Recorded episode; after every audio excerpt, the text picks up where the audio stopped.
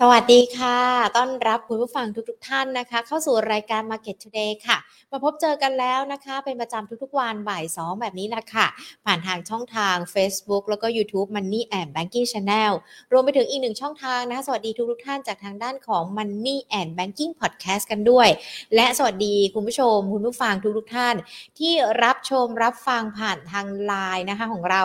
at market today ค่ะ ใครที่ยังไม่ได้เป็นเพื่อนกันช่องทางไหนสามารถติดตามกันได้นะคะ จะได้ไม่พลาดในเรื่องของการลงทุนกันด้วย วันนี้มาเจอการอังคารที่ 30 สิงหาคม 2565 ภาพรวมตลาดหุ้นมีทิศทางที่ดีขึ้นกว่าเมื่อวานนี้นะคะ เดี๋ยวมาไล่เรียงแล้วก็พูดคุยกับนักวิเคราะห์กันค่ะ แต่ก่อนที่จะไปพูดคุยกันนะคะ ขอบพระคุณผู้สนับสนุนรายการของเรากันก่อนค่ะ True 5G คบกับ True ดียิ่งกว่า และจากทางด้านของธนาคารไทยพาณิชย์จำกัดมหาชนค่ะ ซึ่งทางด้านของธนาคารไทยพาณิชย์จำกัดมหาชนนะคะเขาก็มีกิจกรรมที่หลากหลายเลยนะคะ รวมไปถึงในเรื่องของกิจกรรมดีๆ ที่นำมาฝากทุกๆคนที่ที่เกิดขึ้นกันด้วยนะคะ ก่อนหน้านี้ก็จะมีทั้งในเรื่องของการ ประชุมสัมมนาเกี่ยวกับในเรื่องของ SME กันด้วยนะคะ และในขณะเดียวกันก็ยังมีข่าวดีที่เกิดขึ้นจากทางด้านของธนาคารไทยพาณิชย์ด้วยที่ต้องบอกว่าเขาได้รับการจัดอันดับนะคะจากทางด้านของ m o o d y แล้วก็ Fitch ที่ที่ได้กันด้วยนะคะ เดี๋ยวจะมาเล่าให้ฟังกันนะคะ ว่ารายละเอียดเป็นอย่างไรกันบ้างนะคะ เดี๋ยวหาข้อมูลกันก่อนเพื่อที่จะได้ไม่ผิดพลาดกันเกี่ยวกับในเรื่องของการมอบรางวัลกันด้วยนะคะอะต้องบอกว่าทางด้านของ Moody Investor แล้วก็ Fitch Ratings สองสถาบันจัดอันดับระดับสากลนะคะ มีการประกาศอันดับความน่าเชื่อถือให้กับบริษัท SCBX จำกัด หรือว่า SCBX นะคะ ซึ่ง Moody เนี่ยจัดอันดับเครดิตสากล สกุลเงินตาต่างประเทศ และสกุลเงินในประเทศระยะยาว ที่ระดับ Baa2 ด้าน Fitch จัดอันดับเครดิตสากลระยะยาวที่ระดับ Triple B นะคะ โดย SCBX ถือว่าเป็นบริษัท holding ด้านการลงทุนทางการเงินแห่งแรกของไทย ที่ได้รับการจัดอันดับความน่าเชื่อถือ กลุ่มระดับลงทุนหรือว่า investment grade นะคะจากการที่ SCBX มีกรอบการกำกับดูแลที่แข็งแกร่งมีการบริหารเงินทุน และการจัดการสภาพคล่องที่มีประสิทธิภาพ และมีความยืดหยุ่นต่อสถานการณ์ตึงเครียด สะท้อนให้เห็นถึงการก้าวขึ้นเป็นบริษัทแม่ของกลุ่มได้อย่างสมบูรณ์ค่ะ โดยทางด้านของผู้บริหารนะคะคุณมานพเสงี่ยมบุตร Chief Finance and Strategy Officer บริษัท SCBX จำกัด ก็เปิดเผยด้วยนะคะว่าการจัดอันดับที่แข็งแกร่งของสถาบันจัดอันดับชั้นนำในระดับสากล มีบทบาทสำคัญเป็นอย่างยิ่งต่อการระดมทุนในอนาคตค่ะ และเชื่อว่าจะช่วยเพิ่มความเชื่อมั่นในตัวบริษัท ให้กลุ่มนักลงทุนได้เป็นอย่างดี โดย SCBS นะคะเขามีความมุ่งมั่นแล้วก็ตอกย้ำเลยนะคะ ว่าจะสร้างความแข็งแกร่งทางการเงิน ให้มีความพร้อมในการลงทุน เพื่อเพิ่มมูลค่าให้กับผู้ถือหุ้นในอนาคตอันใกล้ด้วยค่ะ ก็เป็นข่าวดีนะคะจากทางด้านของ SCBX กันด้วยค่ะอะมาดูกันต่อ ในเรื่องของตลาดหุ้นไทย ก็ยังคงมีข่าวดีอยู่นะคะ เมื่อวานนี้ตลาดหุ้นมีการปรับตัวย่อลง แต่เช้าวันนี้ก็ปรับบวกขึ้นมาได้แล้วนะคะ ก็เป็นไปในทิศทางเดียวกันกับภูมิภาคที่มีแดนบวกแดนลบสลับกันไป แต่ส่วนมากก็จะยืนบวกกันได้นะคะ หุ้นไทยภาคเช้าปิดบวก 11 จุดค่ะ รีบาวตามตลาดต่างประเทศนะคะ ก็ปิดกันไป 1,637.52 จุด มูลค่าการซื้อขาย 37,252.21 ล้านบาท บ้านปูยังคงมาเป็นอันดับแรกในการซื้อขายช่วงเช้านี้นะคะ ปิดกันไป 14 บาท 80 สตางค์ไม่เปลี่ยนแปลงค่ะ มูลค่าการซื้อขาย 2,372 ล้านบาท สพ BHK Bank SCB เริ่มมีการปรับตัวที่ดีขึ้นแล้วด้วยนะคะ ส่วนหนึ่งเลยตลาดหุ้นที่มีการปรับตัวเพิ่มขึ้นแน่นอน กลุ่มท่องเที่ยวนะคะที่มีการปรับตัวเพิ่มขึ้น แรงซื้อจากกลุ่มพลังงาน แล้วก็น้ำมันที่ปรับตัวเพิ่มขึ้น ท่องเที่ยวต้องบอกว่าตอนนี้จีนเปิดให้เดินทางระหว่างประเทศแล้วก็เลยเป็นแรงส่งที่ทำให้หุ้นในกลุ่มนี้ปรับตัวดีขึ้น รวมถึงการส่งออกนะคะหลังจากที่กระทรวงพาณิชย์บอกว่า จะนำภาคเอกชนไทยไปปิดดีลการค้ากับซาอุดิอาระเบียแล้วก็เชิญชวนนักลงทุนซาอุให้มาลงทุนที่ประเทศไทยด้วย ซึ่งจะได้รับสิทธิ์ FTA นะคะ ก็เลยเป็นประเด็นที่ทำให้วันนี้หุ้นหลากหลายตัวบวกขึ้นมา ปตท CPO บวกขึ้นมาได้นะคะ BDMs JMT ก็บวกขึ้นมา มี IVL ขึ้นเครื่องหมาย XD นะเลยมีการย่อลงไป 1.69% และในขณะเดียวกันเรายังคงเห็นสัญญาณจากต่างชาติ นักลงทุนต่างชาติที่ซื้อเข้ามากันอย่างต่อเนื่องด้วยนะคะ ก็เลยอาจจะทำให้นักลงทุนนั้น คลายความวิตกกังวลในเรื่องนี้ค่ะ แต่ในขณะเดียวกันนักลงทุนก็ยังคงจับตาในเรื่องของการประกาศผลประกอบการของธนาคารจีนกันด้วย ส่วนในเรื่องของคุณเจอโรมพาเวลในเรื่องของอัตราดอกเบี้ย รวมไปถึงในเรื่องของทิศทางสถานการณ์การเมือง เงินฟันโฟที่ไหลเข้ามาอย่างต่อเนื่องแบบนี้นะคะ มันจะเป็นเขาเรียกว่าเป็นตัวแปรหรือว่าเป็นตัวที่ทำให้ตลาดหุ้นไปในทิศทางไหน เดี๋ยววันนี้พูดคุยกันเลยนะคะ กับคุณการหาไทยศรัทธานักวิเคราะห์จากบริษัทหลักทรัพย์กสิกรไทยค่ะ สวัสดีค่ะคุณการคะ ครับ สวัสดีครับพี่หญิงและสวัสดีนักลงทุนทุกท่านครับ คุณการคะต้องบอกว่าวันนี้เราอาจจะมาเจอกันเนี่ยในวันที่ตลาดปรับตัวดีขึ้นจากเมื่อวานนี้นะคะ ทิศทางยังคงดีต่อเนื่องหรือว่าการปรับตัวดีขึ้นมันมาจากในสาเหตุอะไรกันบ้างคะครับ ผมคิดว่าตลาดไทยเนี่ยแข็งแกร่งกว่าเพื่อนๆนะผมอยากให้ให้ให้ท่านผู้ฟังเนี่ยลองลองนึกภาพจินตนาการแบบนี้หนึ่งว่า ถ้าเราเป็นคนต่างชาติอ่าแล้วถ้าเราเป็นนักลงทุนต่างชาติ เราไม่ใช่คนไทยนะฮะเวลาเราจะไปลงทุนอะไรณปัจจุบันตอนเนี้ยโอ้โหมีแต่ความเสี่ยง เรามองไปที่ตลาดสหรัฐโอ้เราเจอพาวเวลเราเห็นไปแล้วว่าเก้านาทีเขาทุบดาวโจนลงมาหนึ่งพันจุดนะครับ คือเขาเขาบอกชัดเจนว่าไม่ว่าเศรษฐกิจจะต้องกระทบแค่ไหน หรือจ้างงานจะต้องกระทบแค่ไหน เขาต้องเอาเงินเฟ้อให้ลงมาที่สองเปอร์เซ็นให้ได้ เพราะฉะนั้นเนี่ยตลาด US ถ้ายังรัดเข็มขัดกันแบบนี้ เล่นหุ้นตลาดสหรัฐก็คงจะยาก นิดหนึ่งนะครับโดยเฉพาะหุ้นเทคที่ลงแรงมากนะแสดงลงแรงมากนะครับอันนี้ตลาดแรกที่ถ้าผมเป็นต่างชาตินะถ้าผมเจอตลาดสหรัฐพาวเวลพูดเนี้ยผมผมไม่ไปละที่หนึ่งกลับมาที่อีกฝั่งหนึ่งอ่า ยุโรป ยุโรปก็คือสงครามมาอยู่ตรงนั้นเลยรัสเซียยูเครนแล้วก็มันจะมีเรื่องของพลังงานวิกฤตพลังงานนะครับ หน้าหนาวที่กำลังจะมาถึงเนี่ยไตรมาสสี่ถึงไตรมาสหนึ่งของเขาท่อนอสตรีมหนึ่ง ยุโรปเนี่ยพึ่งพาแก๊สตรงนั้นอะหนึ่งในสามค่อนข้างเยอะแล้วรัสเซียเนี่ยเขารู้อยู่แล้วว่าตรงนี้ยุโรปต้องใช้เขาเลยเอาท่อตรงนี้เป็นท่าไม้ตายเขาเลยว่าเวลาเขาจะแบบอาจจะต้องปิดซ่อมบำรุงอะไรต่างๆ แล้วนี่คือเรื่องของความเป็นความตายของผู้คนในนั้นนะครับ เพราะฉะนั้นเนี่ยเท่าที่ผมไปศึกษามาเนี่ยประเทศบางประเทศเนี่ยเขาเริ่มกักตุนมาสักพักแล้วเรื่องของแก๊สเรื่องของอะไรต่างๆ เพื่อไว้ใช้ในหน้าหนาวทำความร้อน แต่มันยังมีเขาเรียกว่า ภาคที่แบบอุตสาหกรรมอย่างเงี้ยครับ ที่แบบว่าภาคอะไรที่แบบไม่ไม่ไม่ไม่กระทบถึงความเป็นความตายของคน เป็นภาคของเชิงธุรกิจเชิงอุตสาหกรรมเนี่ยใครลดได้เนี่ยเขาขอให้ลดบอกเฮ้ยลดหน่อยเพราะว่าเอามาใช้ให้ให้คนตอนหน้าหนาวดีกว่า เพราะฉะนั้นเนี่ยประเทศเนี่ยมีความเสี่ยงในแง่ของเศรษฐกิจสูงสุด เพราะว่าถ้าคุณลดในแง่ของอุตสาหกรรมเนี่ย GDP คุณก็ต้องตกถูกไหมครับ ค่ะ เพราะฉะนั้นเนี่ย EU มีความเสี่ยงผมก็ไม่ไป กลับมาจีนอ่าแม้ว่าจะมีเรื่องของการผ่อนคลายอะไรต่างๆ ผมเชื่อว่า move ที่จะเห็นแบบชัดเจนน่าจะมาหลังจากการประชุมพรรคคอมมิวนิสต์นะครับช่วงนี้อาจจะเป็นเรื่องของซีโร่โควิดมีการเปิดปิดอะไรต่างๆบ้าง แล้วก็นี่สังหาที่เรายังไม่รู้ว่าอะไรอยู่ใต้พรมนะครับ แต่ถ้าถ้าปัจจุบันนะถ้าปัจจุบันจีนก็ตลาดหุ้นลงมากองข้างล่างน่าสนใจ แต่ผมคิดว่าไทยอะมันฟื้นก่อนแล้ว น่าสนใจกว่าเพราะเราเปิดเปิดประเทศมาพอสมควรแล้วเพราะฉะนั้นเนี่ยจีนโอเค มันยังมีเรื่องน้อยบางอย่าง เพราะฉะนั้นเนี่ยอาจจะต้องอาจจะรอความชัดเจนหลังการประชุมพักของเขา ส่วนญี่ปุ่นภาคไปคล้ายของเรานะครับ ญี่ปุ่นเนี่ยก็เป็นตลาดหลักเหมือนกันก็เวลาคนดูก็ดูจีนสหรัฐ ยุโรปญี่ปุ่น ญี่ปุ่นเนี่ยเปิดประเทศก็ช้ากว่าเรา แต่ที่สำคัญคือเงินบาทอะเงินเยนเงินเยนเงินเยนเขาอ่อนกว่าเราเยอะมากเงินบาทอ่อนก็จริงนะครับ แต่เงินเยนอ่อนที่สุดในภูมิภาค เพราะว่ามาตรการส่วนหนึ่งก็คือของเขา yield curve control เขาต้องการจะกดอัตราดอกเบี้ย หรือว่าอัตราบอลยูของเขาไว้เนี่ยที่ไม่ให้เกินสองเปอร์เซ็นเพราะฉะนั้นเนี่ยของเขาช้ากว่าเราและเงินเขาอ่อนกว่าเรานะครับเพราะฉะนั้นเนี่ยถ้าเรามองภาพตลาดหลัก ๆ ทั่วโลกเนี่ยภาพถ้าผมเป็นต่างชาติผมจะมองแล้วโอ้โหไม่ค่อยสวยเลยเพราะฉะนั้นเนี่ยเงินส่วนหนึ่งของผมถ้าจะไปลงปีนี้คงจะเป็นหุ้นน้อยหน่อย อาจจะเป็นทอง อาจจะเป็นน้ำมัน อะไรที่มัน hedge หรือป้องกันความเสี่ยงของเงินเฟ้อได้ผมก็อยู่ตรงนั้น หรือเงินดอลลาร์ที่ขึ้นดอกเบี้ยแรงเนี่ยผมก็จะไปอยู่ในดอลลาร์ถ้าเป็นหุ้นผมจะอยู่ในหุ้นที่ประเทศของนั้นๆ หรือประเทศที่ผมจะเข้าไปในหุ้นเนี่ยต้องมีการเจริญเติบโตทางเศรษฐกิจค่อนข้างปลอดภัย ซึ่งถ้าให้ผมมองก็เป็นเวียดนามที่มี FDI อ่า อะไรต่างๆ ประชากรยังมีกำลังซื้ออะไรต่างๆ รวมถึงประเทศไทยนะครับ ที่นักท่องเที่ยวเราเนี่ยผมเข้าใจว่าตัวเลขเดือนเจ็ดหนึ่งล้านหนึ่งแสนคนตัวเลขเดือนแปดผมเข้าใจว่าน่าจะได้ ต่อวันนะครับสี่หมื่นคนต่อวัน ตัวเลขหลักล้านเนี่ยเราคงจะยืนละยืนต่อจากนี้คงได้ล้านล้านล้านต่อต่อล้านคนต่อเดือน แล้วด้วยไทม์ทามมิ่งที่คนจีนอาจจะเข้ามาช้า มันเป็นบวกกับเราด้วยซ้ำเพราะว่าอะจากล้านล้านล้านเนี่ยเดี๋ยวจะกลายเป็นล้านห้าอะไรอาจจะเข้ากระโดดได้อ่าภาพมันจะสวยครับล็อกล็อกในการเข้ามันจะสวย เพราะฉะนั้นเนี่ยประเทศไทยมีแต่ฟื้นฟื้นเยอะฟื้นน้อยแค่นั้นเอง เพราะฉะนั้นถ้าผมจะลงทุนหุ้นอะ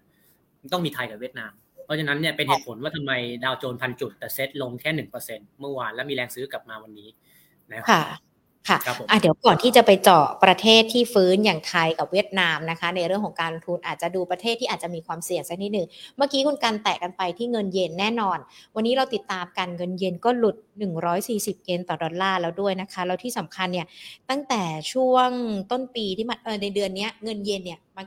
ร่วงลงไปประมาณสัก 4%มันอาจจะมีความเป็นไปได้ว่าทั้ง BOJ เองหรือว่าหน่วยงานที่เกี่ยวข้องของเขาเองอาจจะไปแทรกแซงในเรื่องของตลาดเงินกันด้วย อันนี้มองสถานการณ์นี้ยังไงกันบ้างเหรอคะ ผมว่าด้วยด้วยภาพที่ประเทศญี่ปุ่นก็คล้ายๆเราส่วนหนึ่งนะครับ ก็คือเพิ่งท่องเที่ยวทั้งเยอะส่งออกก็มีเป็นฐานการผลิตเหมือนกันนะของเราก็ผลิตผลิตเป็นกลางน้ำของเขาก็จะมีเรื่องของแบรนดิ้งอ่าเรื่องของตลาดรถผมเชื่อว่าด้วยเงินที่อ่อนเนี่ย ธนาคารธนาคารกลางหรือว่าคุโรดะ BOJ เนี่ยค่อนข้างค่อนข้างชอบนะครับ แล้วก็ประเทศเขาเนี่ยมีปัญหาเรื่องเงินเฟ้อมาตลอดนะครับ โดยเพราะฉะนั้นเนี่ยเขาคิดว่าการที่เขาทำอย่างเงี้ย เป็นวิถีทางที่ถูกต้อง เหมือนของเราครับของเราก็คือขึ้นดอกเบี้ยถูกไหมฮะแต่ขึ้นมากไม่ได้ เพราะเราจะมีเรื่องของหนี้ครัวเรือน การฟื้นตัวเนี่ย คนที่มีรายได้สูงเขาก็ไม่กระทบหรือแทบจะกระทบน้อยมากจากโควิดจากเงินเฟ้อแต่ข้างล่างเนี่ย คนที่มีรายได้น้อย หรือคนชั้นกลางเนี่ย เงินกู้แบงก์กู้นู่นกู้นี่มียังมีอยู่นะครับเพราะฉะนั้นเนี่ยถ้าหัวหน้าห้องอย่างแบงก์ชาติเนี่ยเขาบอกว่าฉันจะขึ้นดอกเบี้ยทุกคนดอกเบี้ยทั้งระบบต้องขึ้นตาม คนที่อยู่ข้างล่างเนี่ยก็ได้รับผลกระทบ มันจะมีเรื่องของอิชชูของแต่ละประเทศนะครับคือของไทยอะขึ้นได้นะ แต่ขึ้นได้ไม่เยอะ เพราะว่าชั้นกลางคนชั้นกลางชั้นชั้นหรือผู้มีรายได้น้อย เนี่ยเศรษฐกิจฟื้นตัวไม่พร้อมกัน ในแง่ของของของของเรียกว่าคนแต่ละประเภทนะครับ ส่วนญี่ปุ่นก็เหมือนกัน ผมว่าเขาชอบให้เงินเขาเนี่ย มีที่ทางอ่อนค่านะครับ แล้วเขาคิดว่ามาตรการที่เขาทำอยู่เนี่ย yield curve control เนี่ยเป็นไปในทางที่ถูกต้องนะครับอ๋อ ถึงแม้ว่ามันอาจจะส่งผลต่อความผันผวนต่อในเรื่องของตลาดการเงินนิดนึง แต่เชื่อว่ามันน่าจะเป็นทิศทางที่ถูกต้องสำหรับในเรื่องของการแก้ไขปัญหาเงินเยนกันด้วย เมื่อสักครู่นี้คุณการบอกว่าในเรื่องของอัตราดอกเบี้ยแน่นอน ประเทศไทยก็น่าจะมีการขึ้นแบบค่อยเป็นค่อยไป เพราะว่าดูโดยส่วนใหญ่แล้วเนี่ยผลกระทบมันก็น่าจะมีมากกว่า ดังนั้นเองเรามองในเรื่องของสถานการณ์ดอกเบี้ย เราค่อยเป็นค่อยไปนี่ค่อยแบบไหนอะคะผมคิดว่าปีนี้หลาย ๆ ที่หลาย ๆ โบรกหรือตลาดเนี่ยคาดว่า ต่อจากนี้แบงก์ชาติจะขึ้นทุกครั้งก็คือเราจะเหลือประชุมอีกสองครั้งถูกไหมฮะผมเข้าใจว่าตอนนี้จุดเจ็ดห้าเนาะน่าจะตลาดน่าจะมองหนึ่งจุดสองห้าแต่เรามองว่าอีกวันประชุมสองครั้งที่เหลือครับ จะขึ้นแค่ครั้งเดียวอีกครั้งหนึ่งจะไม่ขึ้น หรือหรือถ้าขึ้นสองครั้งอะแบงก์พาณิชย์จะไม่ตามในทันทีเขาจะยื้อให้นานที่สุด เพราะว่าอย่างที่ผมบอกเงินกู้อะไรต่างๆ คนมันไม่พร้อมอย่างนี้เราเห็นชัดเจนเลยนะฮะคือ ดอกแบงค์ชาติขึ้นดอกเบี้ยแล้วอะแต่ว่าผมยังไม่เห็นผมเห็นน้อยมากที่แบบแบงค์พาณิชย์ตามอะว่า MLR MOR MLR ยังไม่มีใครแบบว่าส่วนใหญ่ไม่ได้ปรับอะไรขึ้น เพราะฉะนั้นภาพมันตอบโจทย์เลยว่าเศรษฐกิจไทยคนที่มีคนที่กู้อะไรต่างๆอย่างเนี้ยไม่พร้อม ที่จะพร้อมกับดอกเบี้ยขาขึ้น แต่เราต้องขึ้นตามภาพของเงินเฟ้อภาพของ supply ภาพของเฟดนะครับเพราะฉะนั้นเรามองแค่อีกครั้งเดียวนะสำหรับปีนี้ดอกเบี้ยสิ้นปีน่าจะอยู่หนึ่งเปอร์เซ็นแต่ถ้าสมมุติว่ามันเป็นหนึ่งจุดสองห้าผมเชื่อว่า แบงก์พาณิชย์น่าจะตามแบบขึ้นไปปลายปีอะดอก M M rate พวกเนี้ยครับ น่าจะไม่ได้ตามได้โดยทันทีเขาจะยื้อให้นานที่สุดเพื่อจะช่วยให้กับประชาชนชาวไทยที่ยังมีมีปัญหาตรงนี้อยู่ครับค่ะ1.25 มีความเป็นไปได้มากน้อยแค่ไหนกันบ้างคะ เพราะว่าถ้าเทียบกันระหว่าง 1%มันค่อนข้างที่จะเยอะเหมือนกันนะคะ เศรษฐกิจไทยแม้แต่ในเรื่องของภาพรวมมันพอที่จะรับได้กับ 1.25%แล้วใช่ไหมคือถ้าภาคธุรกิจผมว่าพอได้ ภาคธุรกิจพอได้แต่ภาคครัวเรือนเนี่ย ผมว่าถ้าเกินเลขหนึ่งขึ้นไปเนี่ยอาจจะต้องเริ่มคิดนิดหนึ่งแล้วครับ เพราะว่าพอเราดูเรื่องหนี้ครัวเรือนต่อ GDP household debt to GDP ตอนนี้ก็ 90 กว่าเปอร์เซ็นต์นี่อะไรต่างๆนี่กยศที่เป็นประเด็นกันขึ้นมา คือนี่ของเราเนี่ยมันมันกระจุกตัวและปัญหาของเราที่เกิดขึ้นคือ เราหาได้ไม่เท่ากับที่เราจ่ายไปนะครับ เราเลยต้องเป็นเป็นนี่เป็นมันเป็นเหมือนกับอะเราเรากู้มาเพื่อใช้อะฮะประมาณนั้นคือมันจะเป็นเหมือนงูกินหาง เหมือนงูกินหางนิดนึงเพราะฉะนั้นเนี่ย แบงค์ชาติก็ท่านก็ทราบตรงนี้ดีนะผมเชื่อว่า ถ้าขึ้นก็จะขึ้นแบบค่อยเป็นค่อยไป แล้วจะถ้าขึ้นถ้าสามถ้าอีกสองครั้งต่อจากเนี้ยขึ้นยี่ห้าทั้งคู่ ปีหน้าก็จะขึ้นได้ไม่เยอะแหละหนึ่งจุดห้าผมว่าหนึ่งจุดห้าคือ cut off rate หนึ่งจุดห้า policy rate ของประเทศไทยนะครับ ผมว่าเกินจุดนี้ไปเศรษฐกิจเริ่มจะเริ่มจะรับอะไรกันไม่ไหวละหนึ่งจุดห้าครับ ครับคือจริงๆ แล้วอาจจะต้องเก็บกระสุนไว้ใช้ในปีหน้าด้วย ถ้าทิศทางเศรษฐกิจมันดีขึ้น ถ้าอย่างนั้นเองเรามองภาวะเศรษฐกิจยังไงกันบ้างล่ะของของบ้านเรา ถ้า 1.5 เนี่ยมันไม่ไหว GDP มันต้องเท่าไหร่ มันถึงจะรับกับ 1.5 ได้ หรือว่ามองภาพรวมในปีนี้ยังไงกันบ้างเหรอคะครับผมคิดว่าปีนี้ต้องเที่ยวกับบริโภคคือพระเอกอืมซึ่งดอกเบี้ยเท่าไหร่อืมครับผมส่งออกเนี่ยเป็นเป็นเป็นส่งออกเนี่ยเป็นปีที่แล้วเนาะแต่ปีนี้น่าจะ ห้าหกเปอร์เซ็นผมว่าอ่ากลางๆแบบไม่ได้ไม่ได้สูงมากแต่ก็ไม่ได้น้อยเกินไป เพราะว่าเรื่องของสินค้าอะไรต่างๆ คือเราเนื่องจากเราเป็นอย่างที่ผมบอกเป็นกลางน้ำเราผลิตพวกแบบผลไม้ผลไม้แช่แข็งให้จีน เราผลิตพวกสิ่งที่เกี่ยวกับคอน sumer electronic ครับพวกฮาร์ดแวร์อ่า hard disk คอมพิวเตอร์ชิปรถยนต์เราก็มีส่งไปให้ทางข้างนอกบ้าง เพราะฉะนั้นเนี่ยเราเป็นกลางน้ำเราจะได้ประโยชน์ตรงนี้อยู่ส่วนหนึ่งแต่ต้องแต่ก็ต้องยอมรับครับว่าปีนี้ชัดเจน คนเขาไม่ได้ work from home คนก็ไม่ได้ซื้อของอะไรกันมากขนาดนั้นเขามาเที่ยวเขามาเที่ยวแล้วเขาอั้นกันมาแบบว่านานพอสมควรเขาต้องมาออกมาเที่ยว เพราะฉะนั้นการใช้จ่ายจะถูกสวิตช์จากสินค้าไปบริการนะครับเพราะฉะนั้นพระเอกของเราปีนี้คือ เงินบริโภคที่มาจากการท่องเที่ยว และนักท่องเที่ยวที่เข้ามามากขึ้นนะครับปีนี้เรามอง GDP 2.9 หรือ3%กลมๆนะครับท่องเที่ยวสามท่องเที่ยวน่าจะได้ประมาณเจ็ดล้านคน แต่ผมเชื่อว่า ตัวเลขของศูนย์วิจัยกสิกร ที่เจ็ดล้านคนตรงนี้มีอัพไซด์ผมว่าน่าจะได้ถึงสิบเราคิดว่าน่าจะได้ถึงสิบถ้าดูจากโมเมนตัมตอนนี้นะครับแต่ส่วนปีหน้า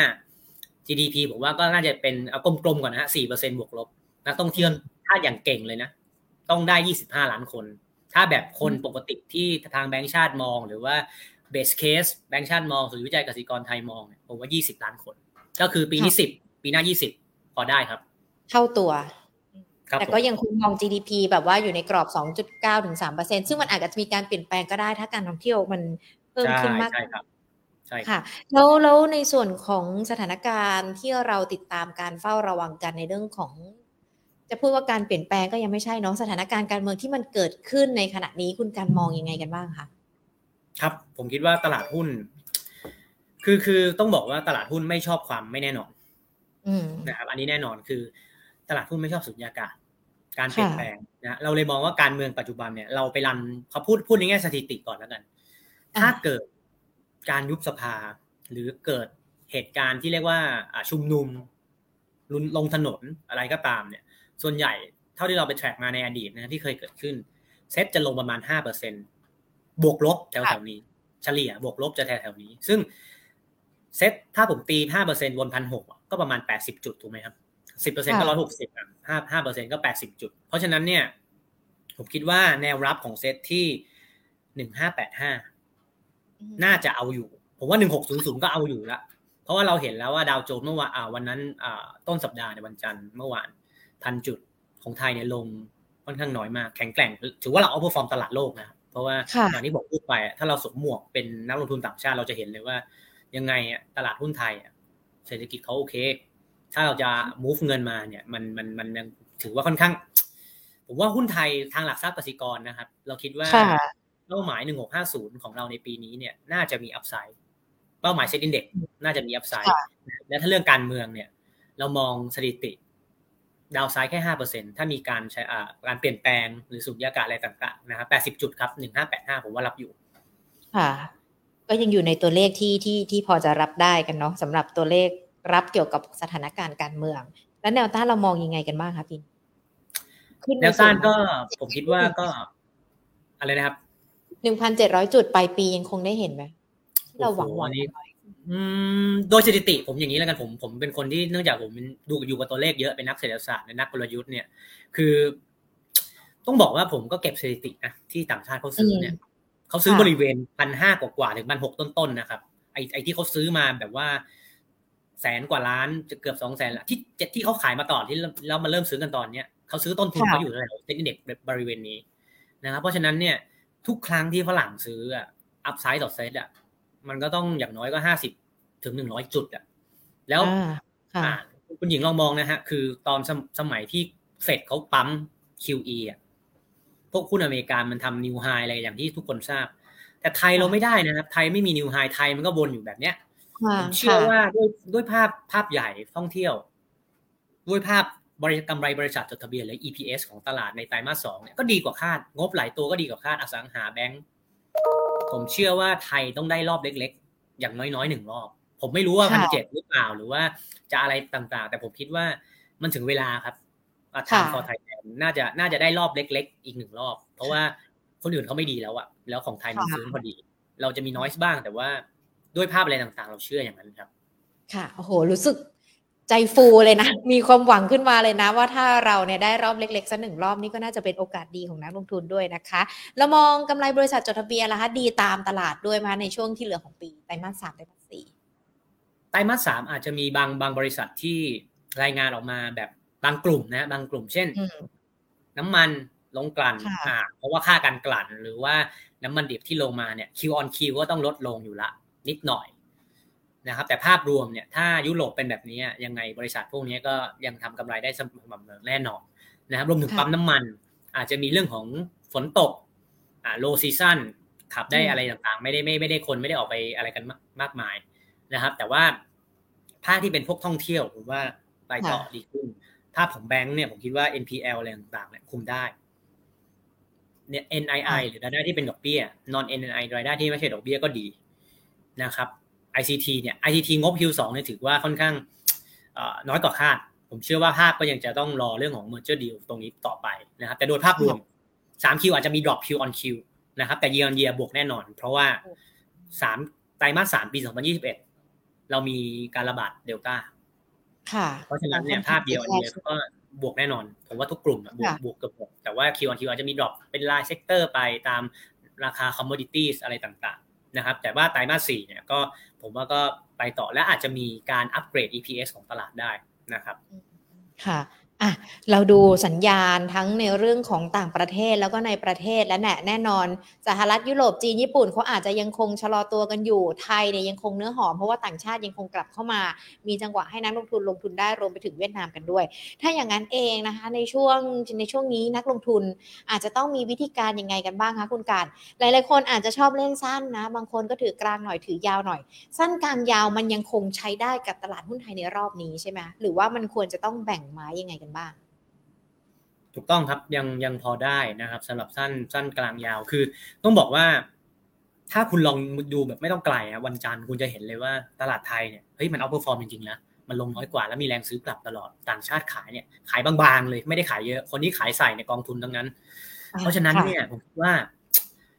ภาพภาพสั้นนะครับ ถ้าคุณจะเล่นเนี่ย คุณต้องเล่นตัวที่ bottom up สวยๆ และ high beta คำว่า high beta คืออารมณ์แบบ อิเล็กทรอนิกส์ปีที่แล้วครับ ที่ขึ้นมาเป็นเป็นขาขึ้นชัดเจนแรงๆ เพราะฉะนั้นเนี่ยคุณถ้าคุณจะเล่นสั้น และคุณเชื่อว่า flow ของฝรั่งเนี่ยเขาจะมาต่อตามภาพท่องเที่ยว ตามภาพเศรษฐกิจของคนอื่น ๆ ที่ไม่ดีนะครับผมก็คุณต้องเล่นพวกกลุ่ม high beta เช่นพวก tech consult Bluebik BE8 IIG นะครับ พวกเนี้ยอาจจะลงแรงในวันที่เซ็ตลงแรง พวกนี้อาจจะลงแรง แต่วันไหนที่เซ็ตฟื้นเขาก็ขึ้นแรงเหมือนกัน high beta ครับ อาจจะเป็น trading เฉยๆนะกลุ่ม Tech Consult เพราะว่าผมเชื่อว่าด้วยการที่เข้ามาของเทค transformation digital transformation PDPA cyber security พวกเนี้ยอุตสาหกรรมเนี่ยเป็นเหมือนกับ growth ของเมืองไทยเลยครับ Tech Consult เนี่ยมันเป็นเป็น growth ของเมืองไทยเลย เพราะฉะนั้นเป็นเหตุผลว่าทำไม NASDAQ วันนั้นลงแรง กลุ่มนี้ก็ลงแรง ระยะสั้นอาจจะโดน overhang ตรงนี้ไปอีกสักพัก แต่ถ้าเซ็ต กลับเป็นขามีแรงซื้อกลับขึ้นมาหรือเซ็ตบวกเนี่ยกลุ่มพวกนี้ก็ขึ้นไปเหมือนกันนะครับ เราชอบ Bluebik ที่สุดนะครับราคาเป้าหมายร้อยสี่บาทนะครับเนื่องจาก gross profit ของเขาเนี่ยสูงที่สุดในกลุ่มของ Tech Consult นะครับแล้วเป็นหุ้นที่เราเราเราเราเราคิดว่า upside ตรงนี้ยังพอได้นะครับ ราคาผมเข้าใจว่า 90 หรือ 80 กว่าแล้วถ้าที่ลงมา ผมว่าตรงนี้ยังมี upside อีกหน่อยนะครับ แต่ต้องต้องต้องต้องยืนยันนะกลุ่มนี้ trading เล่นสั้นเล่นสั้นเพราะราคาหุ้นก็ต้องก็ต้องยอมรับนะครับ ว่าขึ้นมาค่อนข้างเยอะ เพราะว่าเป็นหุ้นที่ backlog ในไตรมาสสี่ของทั้งสามตัว เยอะหมด b เอกบูบิกไอจีเนี่ยเดี๋ยวงานที่เขาจะได้เนี่ยไตรมาสสี่จะเป็นเป็น high season ของเขานะครับอาจจะมีย่อบ้างตามตลาด แต่เทรนเทคนิคอะไรต่างๆ ยืนเหนือเส้นทุกเส้น EMA นะครับก็แนะนำให้ลงทุน trading ได้ ถ้าวันไหนที่ตลาดย่อลงมา อย่าง Bluebik ตอนเนี้ย95 บาท ราคาเป้าหมาย 104 บาท ถ้าเล่นสั้นในช่วงนี้ 95 นี่ได้เลยหรือว่ารอย่อก่อนแล้วค่อยเข้าไปคะคุณกัน ผมว่าพวกกลุ่มพวกเนี้ยครับ ถ้าถ้าเป็นให้ผมแนะนำนักลงทุนนะผมจะซื้อพวกเนี้ยในวันที่ตลาดแดง วันที่ตลาดเขียวเนี่ยมันก็มันก็ เห็นไหมฮะเพราะว่าเซ็ตลงมาเนี่ยวันนั้นก็ลงก็ลงตามนะ แต่ว่ามันก็แข็งกว่าตลาดนะโดยภาพรวม เวลาแตะ EMA ก็ไม่หลุดเป็นเทรนชัดเจนนะครับ ผมเชื่อว่า Bluebik ถ้าจะซื้อพวกกลุ่มเนี่ย Bluebik BE8 IIG ซื้อวันที่ตลาดลงมาหรือว่าตลาดซึมๆ น่าจะพอได้นะครับค่ะ อะอันนี้ก็ถือว่าเป็นตัวเล่นสั้นสำหรับนักลงทุนที่อาจจะชอบความท้าทาย แล้วก็อยากจะสร้างกำไรแบบเร็วๆ ส่วนกลางกับยาวก็ยังคงได้ใช่ไหมคะครับ ผมว่ากลางกลางกับยาวพอได้กลางเนี่ยผมคิดว่า ถ้าใครเชื่อเรื่องของยุโรปที่ผมเล่าไปว่าเขาจะมีปัญหาเรื่องหน้าหนาวเนี่ย ความเป็นความตาย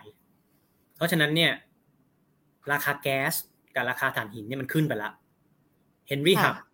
Newcastle โอไปกันหมดแล้ว มีตัวเดียวที่ไม่ไปคือน้ำมันน้ำมันดิบยังยังอยู่แถวนี้นะครับ ยังยังยังไม่ทะลุร้อยเบรนท์อาจจะไปแล้วแต่ WTI ยังไม่ไปนะครับ เพราะว่าน้ำมันมันมีความพิเศษอย่างหนึ่งคือมันมันมีลิงเกจเกี่ยวกับภาพเศรษฐกิจของทุกๆคน เพราะว่าเวลาจีนไม่ดีอ้าวอุปสงค์ลดน้ำมันก็ลดอะไรแบบนี้ แต่แก๊สกับถ่านหินเนี่ยตรงๆเลยเอาไปปั่นไฟทำความร้อนปั่นในโรงไฟฟ้า นะครับแล้วด้วยนอสตีมหนึ่งเนี่ยก็ชัดเจนมันเลยขึ้นไปก่อน ผมเชื่อว่าน้ำมันเดี๋ยวราคาเนี่ย อาจจะมีเด้งอีกรอบ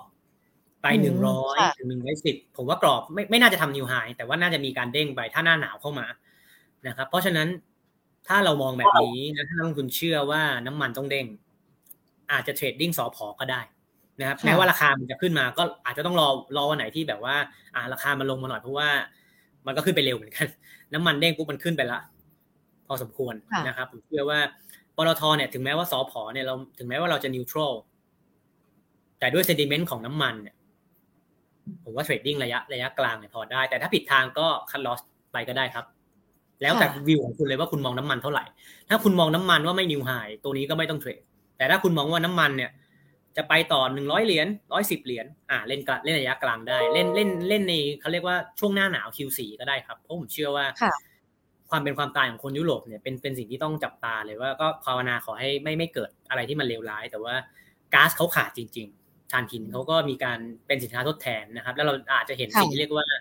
gas to oil switching คือการเปลี่ยนจากแก๊สที่ไม่พอมาเป็นน้ำมันได้ครับผมค่ะสพอนี้เป้าหมายเราเท่าไหร่คะตอนนี้ร้อยเจ็ดสิบสองบาทห้าสิบ ผมก็ใจว่านักวิเคราะห์ทำไว้ประมาณร้อยแปดสิบกว่าถึงร้อยเก้าสิบตัวเลขเป๊ะๆผมเดี๋ยวผมต้องเปิดนิดนึงนะครับแต่แต่เราเพิ่งเราเพิ่ง tactical downgrade ลงมา เพราะว่าราคามันขึ้นมาค่อนข้างเยอะ แล้วเราเห็นว่าอุปสงค์ของจีนอะมันเริ่มชะลอลงตามภาพเศรษฐกิจของเขานะครับอย่างที่บอกน้ำมันจะมีความพิเศษ เพราะว่ามันมันไม่ได้ขึ้นอยู่กับท่อแก๊สอะไรต่างๆ มันจะมีอุปสงค์ของประเทศนู้นประเทศนี้ประเทศนั้นรวมถึงโอเปกอะไรต่างๆ ด้วยนะครับค่ะ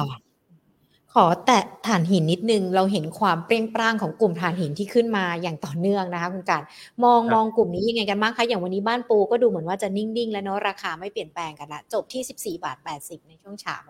มองยังไงดีคะเป็นธีมเดียวกันเลยครับถ่านหินก็คือเป็นธีมเดียวกันก็คือว่า แก๊สตอนเนี้ยคนเขากังวลแล้วว่ามันไม่พอถ่านหินเลยมาก่อนแล้วไงนิวคาสเซิลเราก็เล่นตามเขาเรียกว่า commodity ตัวนี้เลยนะครับมันเป็นธีมเดียวกันแต่ว่า น้ำมันเนี่ยยังไม่มาเพราะเราทอปสอพอเราให้จริงๆนักวิเคราะห์เราเพิ่งมีการปรับประมาณการเล็กน้อยนะครับอย่างที่ผมบอกว่าพออุปสงค์จีนมันเริ่มเดือนสองเดือนที่แล้วที่ตัวเลขเศรษฐกิจออกมาไม่ค่อยดีแล้ว zero COVID อะไรต่างๆเนี่ยราคาเป้าหมายเราอาจจะร้อยเจ็ดสิบห้านะครับร้อยเจ็ดสิบห้าบาทเป็นให้แนะนำถือ แต่ว่าถ้าน้ำมันดิบถ้าใครเชื่อนะครับสามารถ trading ได้นะครับส่วนบ้านปูเราเป็น outperform นะครับเดี๋ยวแป๊บหนึ่งบ้านปูเราให้ราคาเป้าหมาย15บาท10 นะครับ ก็ใกล้ๆชนแล้วก็เนื่องจากราคามันก็ขึ้นมาแรงตามนิวคาสเซิลนะครับตีมเดียวกัน gas to oil switching gas to coal switching นะครับแค่ถ่านหินมาก่อน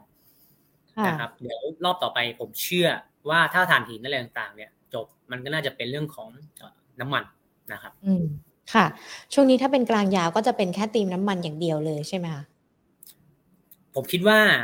ไทยเนี่ย เนื่องจากผม วิววิวทางหลักทรัพย์กสิกรเนี่ยชัดมากว่าเราจะเอาเราคิดว่าน่าจะได้อีกหนึ่งรอบ เพราะฉะนั้นเนี่ย ถ้าเราคิดอย่างนั้น ถ้าเราคิดว่าโฟล์จะมาเนี่ยเราต้องมีค้าปลีก เราต้องมีแบงค์เราต้องมีอสังหา เพราะฉะนั้นเนี่ยถ้าเป็นยาวนะครับ อันนี้ต้องบอกว่ายาวก็คือลงทุนอาจจะซื้อตัวที่เป็นกลุ่มที่ผมพูดนะครับ แล้วก็ดาวไซด์จำกัด คือราคาหุ้นเนี่ย เราแพ้แพ้คนอื่นยากมาก มากแล้ว ราคาหุ้นไม่ได้ขึ้นไปแรงในช่วงที่ผ่านมาเหมือนหุ้นหุ้นท่องเที่ยวเนี่ยขึ้นไปเยอะนะครับเพราะฉะนั้นผมแนะนำมาลงทุนว่าถ้า ถ้าใครตกรถท่องเที่ยวเนี่ย ซื้ออสังหาดีกว่าอสังหาบางตัวยังไม่ขึ้นนะครับ เพราะฉะนั้นเนี่ยระยะยาวผมมีสี่ตัวที่ราคาหุ้นเนี่ย ยังถือว่าน่าสนใจนะครับ ตัวแรกก็คือกลุ่มแบงค์เราชอบ TTB ฐานไทยธนาชาตินะครับ จริงๆ เราชอบทั้งสองตัวนะ TTB กับ KKP นะครับชอบทั้งสองตัวอย่างนี้เราเห็นเนี่ยราคาหุ้นเนี่ยยังไม่ได้ขึ้นเยอะนะครับ เมื่อเทียบกับอ่าแบงค์ขนาดใหญ่นะครับเหตุผลที่ชอบตัวนี้คืออะไร เพราะว่าเวลาเราเกิดสิ่งที่เรียกว่าความผันผวนที่เกิดจากเฟดหรืออะไรต่างๆเนี่ยคนที่จะโดนขายก่อนเนี่ยคือแบงก์บน ถูกไหม SCB BBL รวมถึงแบงก์ของผมเนี่ยอ๋อแบงก์ใหญ่อ่าแบงก์ใหญ่โดนขายก่อนอยู่แล้ว แต่ว่าแบงก์แถวสองอย่าง TTB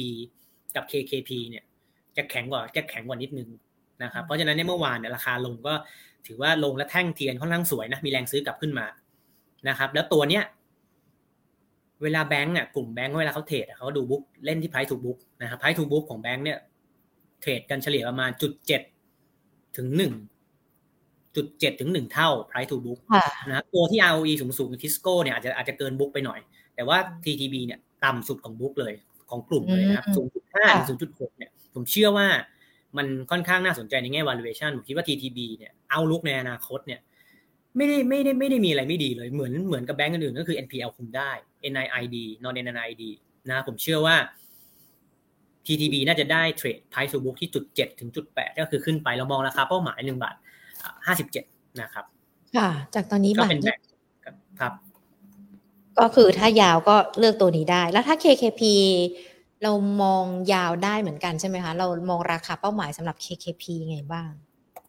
ครับ KKP เหมือนกันนะครับ เราชอบเหมือนกัน เรามองนะครับเป้าหมาย 90 บาท แต่ KKP เนี่ยจะมีความพิเศษก็คือว่า ตอนนี้ธุรกิจตลาดทุนของเขาเนี่ยค่อนข้างใหญ่ wealth management ของเขาค่อนข้งข้าใหญ่นะครับนักลงทุนอาจจะดูตรงนี้ด้วยอีกประกอบเป็นอีกส่วนหนึ่ง แต่ภาพคล้ายๆกันนะครับ APL คุมได้ high purchase non NII NII ดีหมดนะครับ แล้วก็ เป็นแบงค์แถวสองเนี่ยลักษณะจะคล้ายๆกันแล้วช่วงนี้ยังงานเชิงเทคนิคก็สามารถยืนเหนือเส้น EMA ได้ เป็นแบงค์แถวสองครับ เวลาโดนขายโดนขายน้อยกว่า แล้วก็เวลากรงงขึ้นดอกเบี้ยเนี่ย คนที่ได้ประโยชน์ โดยปกติจะเป็นแบงค์ใหญ่นะครับ เพราะว่าเขาตามเอ็มเรดได้ได้ทันทีส่วนใหญ่ก็ทันทีเลยเนาะวันสองวันก็จะเห็นแล้วว่าธนาคารนู้นคนนี้มาปรับขึ้น อ่า แต่เนื่องจากตอนนี้มันปรับไม่ได้ ฉะนั้นเนี่ยแบงค์ใหญ่ไม่ได้ประโยชน์เป็นกลาง แต่แบงค์กลางแบงค์เล็กจากที่ลบ จะกลายเป็นบวกทันที บวกอ่อนๆทันทีนะครับ เราเลยชอบทั้ง TGB KKP นะครับค่ะ KKP ก็ยังมีเขาเรียกว่าอะไรราคาให้ปรับเพิ่มขึ้นอีกเยอะเนอะเพราะว่าเป้าหมายของเราก็ตั้ง 90 บาท ตอนนี้ 70 บาทแค่นั้นใช่ใช่ครับผมก็แล้วแต่นักลงทุนเลยว่าจะเล่นตัวที่ TTB ก็ได้หรือ KKP ก็ได้เพราะว่าเราเราเราสึกว่าแบงค์แถวสองเนี่ย ถ้าฟันฟลูเข้า หรือฟันโฟขายเนี่ยเวลาเขาขายอะเวลาตลาดลงก็ลงน้อยกว่า แต่เวลาเขาเข้าเนี่ยเราก็ไปกับเขา ปลอดภัยไว้ก่อนครับค่ะอะปลอดภัยไว้ก่อนนะคะสำหรับแบงค์แถวสองประคองพอร์ตกันไปนะคะค้าปีกล่ะคะค้าปีกผมขออนุญาตเปิดภาพนี้นิดนึงว่า สมัยสองสองสามอาทิตย์ที่แล้วอะมันจะมีหุ้นตัวหนึ่ง CRC เนาะที่งบ ตอนเขาออกมาเนี่ยค่อนข้างดีแล้วราคาหุ้นมันมันขึ้นไปแรงมาก เหตุผล เหตุผลนะครับ CRC เนี่ย นอกจาก Food Business เขามี hardline กับแฟชั่น อย่างที่ผมบอกอะมันเป็น K-shape recovery คนที่มีรายได้สูงอะไม่เขาไม่ลงกระทบจากเงินเฟ้อไม่ลงกระทบจากโควิดเขาก็ยังซื้อของพวกนี้ได้จากที่เขาอั้นมานานนะครับพวกละสินค้าแฟชั่น hardline business ซื้อได้ ฉะนั้นเนี่ยงบ CRC เลยออกมาสูงกว่าที่นักวิเคราะห์คาด ค่ะอ่าอันนี้คือเหตุผลและกลุ่ม CPO BJC Makro เนี่ย ราคามันยังไม่ฟื้นเพราะว่า มันเป็นสินค้าจำเป็น สินค้าอุปโภคบริโภค พวกสินค้าที่ฟุ่มเฟือยนิดๆถ้ากำลังซื้อคนไทยมีมาจิ้นมาสูงกว่าอยู่แล้วครับ เพราะฉะนั้นเนี่ยเนื่องจากของที่ขายกันแบบปกติอุปโภคบริโภคแบบนี้มันขายทุกชนชั้น คนที่โดนกระทบอยู่กำลังซื้ออาจจะฟื้นได้ไม่เท่านะครับราคาหุ้นเลยยังไม่ได้ตอบรับค่อนข้างดีมากงบก็ไม่ได้ถือว่าแบบว่าบีทหรือว่าดีกว่าคาดแบบ CRC นะครับเพราะฉะนั้นเนี่ยผมคิดว่า ถ้าจะซื้อค้าปลีกเนี่ยซื้อตัวที่ยังไม่ขึ้นดีกว่า ก็คือ 3 ตัวนี้ ซึ่งเราชอบ CPO กับ Macro นะครับถ้าให้เลือกตัวหนึ่งเราชอบ Macro นะครับ CPO ก็ชอบเหมือนกันแต่ว่ามันจะติดเรื่องของ overhang หรือว่าเป็นเรื่องของข่าวว่าต้องเพิ่มทุนซื้อห้างในอินเดียคือ Metro อะไรต่างๆ รวมถึงคนละครึ่งเฟส5ที่จะมาแย่งยอดในเซเว่นแต่ผมเชื่อว่าถ้าใครดูลองนักลงทุนลองถ้าใครมีคนละครึ่งนะลองสังเกต เดี๋ยวนี้เขาให้เงินไม่เยอะละเขาให้เงินในโปรแกรมไม่เยอะแล้วเขาจะแต่เขาจะเน้นให้หลาย ๆ คนมากกว่า เพราะฉะนั้นเนี่ย ภาพตรงนี้คือภาครัฐเขาต้องการช่วยเรื่องเงินเฟ้อไม่ได้กระตุ้นอะไรอีกแล้ว ช่วยเงินเฟ้อช่วยทุกคนแหละ เวลาแบบว่าใครกระทบอะไรก็อะคนละครึ่งไปให้ช่วยช่วยกันนะครับเพราะฉะนั้นเนี่ยราคาแมคโครกับ CBO เลยอยู่แกว่งๆนี้ไม่ได้ขึ้นเลย คือยังเหมือนกับสะสมพลัง accumulation phase อยู่แถวๆนี้ยยังไม่ได้ขึ้นอะไรแรงยังติด overhang ตรงนี้อยู่นะครับ ซึ่งถ้ามองยาวจริงๆเนี่ยผมคิดว่าราคาเนี้ยก็น่าสนใจนะครับแมคโคร PE ของกลุ่มค้าปลีกเนี่ยถ้าผมให้เร็วๆก็สามสิบเนาะ PE สามสิบเท่า ค่ะกสิกรไทยมอง EPS ของแมคโครเนี่ยประมาณ 1.3 หรือว่ากำไรต่อหุ้นนะครับปี 2023 เนี่ยบาท 30 คุณนักลงทุนก็ลองคูณเอาเองเลยว่าบาท 30 คูณกับ PE 30 เท่าเนี่ยถ้าแมคโครเทรดได้นะ ถ้าแมคโครโรดเขาถึงแล้วเทรดได้ที่ 30 เท่าเนี่ยราคาควรจะเป็นเท่าไหร่ก็คูณกันเลย มันก็ 38 39 นะครับ ราคาตรงเนี้ยในกระดานถือว่าน่าสนใจนะครับเราราคาเป้าหมายของเราตอนเนี้ย ภาพเนื่องจากภาพยังยังยังไม่ได้ยังไม่ได้บวกมากอย่างที่เราบอกไปราคาเป้าหมายเรายังเป็นสามสิบเจ็ดจุดสองนะครับ ยังไม่ได้สูงมากครับมันจะมีวันที่ราคาเข้าไปทะลุ IPO ที่นักลงทุนได้กันไหมคะสำหรับแมคโครอย่างนั้นผมว่าก็ อ่า ถ้าภาพตรงนั้นนี่ก็อาจจะ อาจจะยิ่งยาวนิดหนึ่งแต่ว่าราคาตรงเนี้ยเนื่องจากมันลงมาเยอะ ก็ต้องยอมรับตรงนั้นเนี่ยก็ขายค่อนข้างราคาค่อนข้างสูงนะครับ ราคาเลยลงมาเป็นเป็นทางเลย แต่ว่าในอนาคตเนี่ย เนื่องจากแมคโครเนี่ย จากที่เขาเป็น B2 B2B เนาะเขาได้โลตัสมาก็เป็น B2B2C เพราะฉะนั้นเนี่ย value ของหุ้นหรือว่าอะไรต่างๆที่จะได้มาเนี่ยเรายังไม่เห็นไงแล้วด้วยภาพเงินเฟ้อแบบเนี้ยเงินเฟ้อของสหรัฐ 8%ของไทย 7%เนี่ย EPS บาท 30 ที่ที่นักวิเคราะห์ในตลาดทำเนี่ยมันก็อินคอมเพลตเรื่องเงินเฟ้อไปพอสมควร แต่ถ้าเงินเฟ้อมันลงอะอาจจะมีการปรับอะไรต่างๆ ขึ้นก็ได้นะครับในอนาคตถ้าเงินเฟ้อสุดท้ายแล้วมันลง ผมเชื่อว่าตรงเนี้ยราคาตรงเนี้ย ถ้าลงทุนระยะยาวจริงๆ น่าเสี่ยงซื้อครับสำหรับตัวค่าปีกเราชอบแมคโครครับอะต้องลงทุนระยะยาวจริง ๆ แบบที่คุณกันบอกนะคะ เพราะว่ามันยังอิงทั้งในเรื่องของตัวเลขเงินเฟ้อรวมไปถึงตัวเลขเศรษฐกิจกันด้วยค้าปีกก็คือโดดเด่นถ้าแนะนำก็คือตัวแมคโครนะคะ ก็และอีกหนึ่งกลุ่มหนึ่งนะคะอสังหาริมทรัพย์ นอกจากในเรื่องของเงินต่างชาติจะเข้ามาในกลุ่มอสังหาแล้ว คุณการมองเห็นศักยภาพอะไรของกลุ่มนี้กันบ้างเพราะช่วงที่ผ่านมาเราก็ต้องยอมรับนะว่าภาคอสังหานี่ก็ได้รับผลกระทบพอสมควรเลย ครับ คือต้องบอกต้องบอกว่าอสังหาเนี่ย ควบคุมต้นทุนได้ดีนะครับ และยอดขายช่วงโควิด เนี่ยไม่มีใครคาดเลยว่ายอดขายบ้านเดี่ยวจะดีขนาดนี้ ค่ะพอตัวเลขออกมาเนี่ยเฮ้ยคนเขาบอกเฮ้ยคนคนที่มีตังจริงๆเนี่ยเขาซื้อบ้านเดี่ยว ไม่ยอดอะไรไม่ตกเลย แต่อสังหาที่ผมจะเลือกเป็นอสังหาที่เน้นคอนโดนะเพราะผมเชื่อว่าตลาดบ้านเนี่ยมันก็ซื้อกันมาพอสมควรละจากนี้จะเป็นดีมานของ investment demand หรือว่า foreign demand คือ ดีมานในการซื้อคอนโดเพื่อปล่อยเช่า หรือดีมานเพื่อซื้อสำหรับนักลงทุนต่างชาติ ที่จะเข้ามาไทยหรืออะไรต่าง ๆ นะครับ เพราะฉะนั้นเนี่ยเราชอบคอนโดอ่าอสังหาที่เน้นคอนโดนะครับ ซึ่งผมชอบตัวหนึ่งที่ผมเชื่อว่าตลาดเนี่ย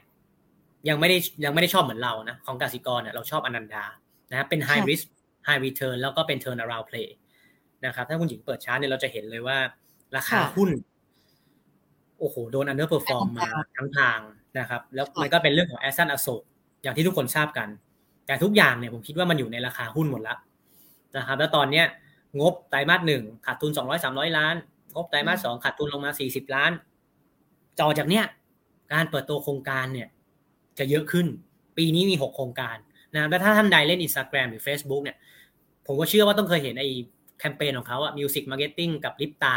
ที่เขามาร้องเพลงอะฮะ ให้ชวนมาซื้อคอนโดติดติดติด BTS อะไรตรงเนี้ยผมเชื่อว่าโครงการที่เปิดมาเนี่ย จะทำให้งบไตรมาสสามไตรมาสสี่ของเขาเนี่ย เป็นบวกได้นะครับเป็นบวกได้แล้วก็ถ้าถ้าลองเปิดกราฟมันนะตั้งแต่อนันดาเข้าตลาดมาเนี่ย ไม่ไม่มีแล้วฮะที่ราคาจะมาอยู่ตรงเนี้ย เท่ากับว่าถ้าลงนักลงทุนซื้อซื้อตรงเนี้ย ผมเชื่อว่าไม่แพ้ใครเลยถ้าที่ซื้อมาตลอดทางคุณไม่แพ้ใครเลย แล้วมันน่าแบบเป็นเป็นหน้าที่หุ้นถ้าลงทุนระยะยาวจริง ๆ แล้วเชื่อว่าเฮ้ยฝรั่งคนจีนจะกลับมาซื้อคอนโดติด BTS เชื่อว่าโครงการที่เขาจะเปิดตัวต่อจากเนี้ยแบรนด์เขาไม่ได้เอ่อไม่ไม่ได้แบบว่าเฮ้ยไม่มีใครรู้จักนะผมเชื่อว่าทุกคนน่าจะเคยเห็น IDEO ค่ะแอสตัน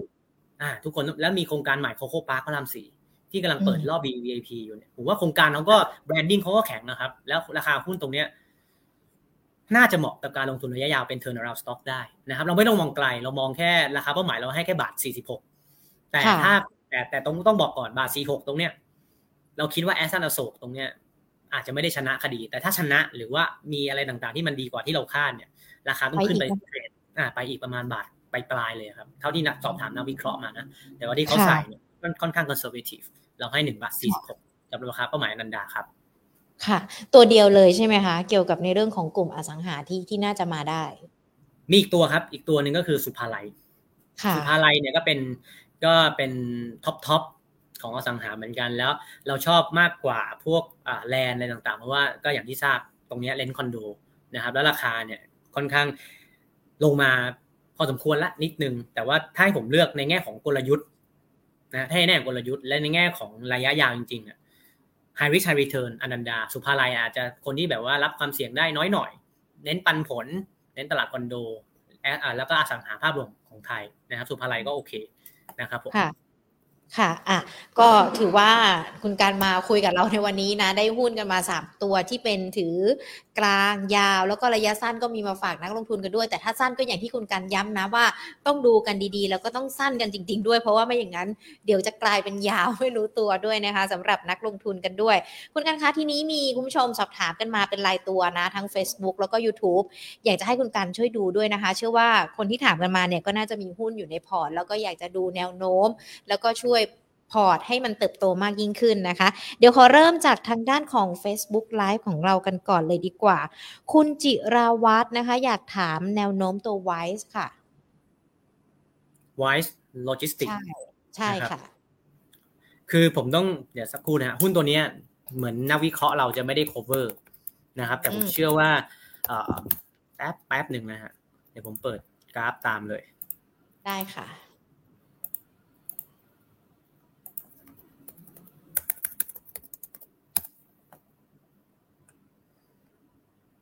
ผมขออนุญาตตอบในแง่ของเทคนิคก่อนแล้วกันนะครับ ถ้าดูจากเส้นอะไรต่างๆในราคาหุ้นเหมือนจะเริ่มสร้างฐานได้นะครับ แล้วก็เขาเรียกว่าในเชิงเทคนิคเนี่ยภาพค่อนข้างถ้ายืนเหนือไอ้เส้น EMA 75 ได้เนี่ย พอลุ้นพอมีลุ้นนะครับในเชิงเทคนิค แต่ในเชิงของเอ่อ fundamental เนี่ยถ้าดูจากภาพของโลจิสติกต้องดูว่าเขาเนี่ยขนส่งอะไร เป็นสำคัญนะครับ คือเรามี cover PSL RCL หรือว่าหุ้นที่เป็นขนส่ง พวกเอ่อ Kerry อะไรต่างๆเนี่ยภาพทุก ๆ อย่างเนี่ยผมคิดว่า มันเคยดีในปี 2021 มาพอสมควรนะครับ แล้วพวกคอนเทนเนอร์หรือเทกองเนี่ยก็มันขนพวก commodity ขนพวกของที่เป็น export นะพวกนี้จะเน้นก็ดูภาพง่ายๆครับ trade ดีไหมก็คือ export ดีไหมนะครับเพราะฉะนั้นเนี่ยผมคิดว่าถ้ารอบเอ็กซ์พอร์ต ยังไม่มาเนี่ยหรือว่ามันไม่ได้มีความแบบฟื้นเยอะขนาดนั้นเนี่ยอาจจะอาจจะต้องดูดูดูนิดนึงว่าเขาส่งขนส่งอะไรเป็นหลักนะครับแต่ในเชิงเทคนิคเท่าที่ผมตอบได้เนื่องจากเราไม่ได้ cover เนี่ยผมคิดว่าราคาตรงเนี้ยถ้ายืนได้ก็พอมีลุ้นครับค่ะอ่าพอมีลุ้นนะคะสำหรับตัวนี้คุณจิรวัตรนะคะ มีคุณผู้ชมหลังไมค์มาบอกว่าคุณกันอยากจะให้แนะนำตัว OR ด้วยอะค่ะ มองยังไงบ้างคะตัวนี้ ครับ ผมคิดว่า OR เนี่ยก็ Q3 เนื่องจากเรา cover แล้วเรารู้สึกว่างบออกมาเนี่ย ผมว่า Q2 เนี่ยออกมาบีทที่ตลาดหลาย ๆ คนทำนะครับ รวมถึงเราด้วยแล้วเราคาดว่า ปีเนี้ยกับอะไรของ OR น่าจะเป็นเขาเรียกว่าสูงสุดในประวัติการนะครับ OR เนี่ยเป็นเป็นเป็นหุ้นปั๊มน้ำมันที่ต้องบอกว่า จะดีต่อเมื่อ domestic consumption ฟื้น แล้วก็เรื่องของน้ำมัน คือเขาเป็นปั๊มน้ำมันไม่กี่ปั๊มนะครับ ที่ถ้าราคาน้ำมันขึ้นเนี่ยเขาได้ประโยชน์ เพราะว่าอะไร เพราะว่าเขาอะเป็นบริษัทปตทเวลาเขากักเก็บอะไรน้ำมันเนี่ยเขาจะมีสายป่านที่ยาวกว่าเพื่อนๆ PTG Susco อะไรต่างๆ เนี่ยสายป่านเขายาวกว่า เพราะฉะนั้นเนี่ยสมมตินะฮะเห็นภาพ ถ้าคุณถ้า OR เนี่ยมีน้ำมันเก็บไว้ตั้งแต่ 90 เหรียญตอนนี้มันขึ้นมา 95 อันนี้ WTI นะฮะเขาได้ inventory gain เขาได้ไปแล้ว inventory gain ในไตรมาสที่จะถึงนะครับในขณะที่คนอื่นเนี่ย สายป่านอาจจะไม่ได้ยาวเท่า เวลาน้ำมันขาขึ้นแรงต่างๆอาจจะไม่ได้มี inventory ขนาดนั้นเขาต้องเร่งเอามาขายเอาสต็อกออกมาขายออกมาขายนะครับแล้วเพราะฉะนั้นเนี่ยผมคิดว่า OR เนี่ยเป็นหุ้นที่ได้ประโยชน์จาก consumption ที่ฝืน น้ำมันที่เป็นขาขึ้น แต่ว่าแต่ว่าต้องต้องบอกนะครับ ค่าการตลาดต้องต้องไม่โดนกระทบนะ ซึ่งผมเชื่อว่า จุดเนี้ยค่าการตลาดไม่น่าจะโดนกระทบแล้ว เพราะว่ารัฐบาลเนี่ยก็ขอค่าการตลาดมารอบนึงแล้วไม่พอภาษีตรงนี้บ้างให้กองทุนน้ำมันอะไรมาอุ้มบ้างผมเชื่อว่าเพรสเชอร์ตรงเนี้ย ลดลงไปพอควรนะครับ เพราะฉะนั้นเนี่ย OR น่าสนใจนะครับในแง่ของพื้นฐานนะครับ แต่ว่านักลงทุนเนี่ยอาจจะยังไม่ได้รู้สึกว่าหุ้นตัวนี้มันมันหนืดจังเลยอุ้ยไม่ค่อยขยับไม่ค่อยขยับเลยเพราะว่าอย่างที่อย่างที่ทุกคนตามข่าวอะครับเขาซื้อกิจการแบบเยอะมากโอ้เขาซื้อเยอะไปหมดเลย เพราะฉะนั้นเนี่ย PE ของ OR เนี่ย ตอนนี้กำลังจะถูก transform ไปเป็นค้าปลีก non oil ความสำคัญของ non oil ของเขาเนี่ย ยังไม่เห็น เราจะเริ่มเห็นกันในปี อ่า ปีหน้าหน้าปี2023 24ผมเชื่อว่าไอ้ตรงนี้ที่มันเล็กอยู่เนี่ย จะเริ่มออกดอกออกผล เป็นอีกตัวนะครับ ที่ผมคิดว่าถ้าถ้าถือลงทุนยาวเนี่ยก็น่าสนใจนะครับ เพราะว่าน้ำมันอยู่สูงขนาดเนี้ยโดยด้วยด้วยสภาพที่เขาเป็นปั๊มอยู่แล้วอะเขาได้ประโยชน์แน่นอนจากน้ำมันลง แต่ถ้าน้ำมันขึ้นหน่อยๆเขามี inventory มาช่วย แต่ตอนนี้เขาจะ transform เป็นทั้ง non oil รวมถึงสถานีชาร์จ EV นะครับผมตามตัวเลข EV อยู่เนี่ย ผมว่าปีนี้ย อดจดทะเบียนรถ BEV หรือรถไฟฟ้าเนี่ยอาจจะมีแตะหนึ่งหมื่นถึงหนึ่งสองพันคันนะครับตัวเลขล่าสุดเจ็ดพันกว่าคันแล้วผมเชื่อว่าสถานีชาร์จ ก็คงหนีไม่พ้นกลุ่มปตทอยู่แล้วนะครับค่ะ OR นี่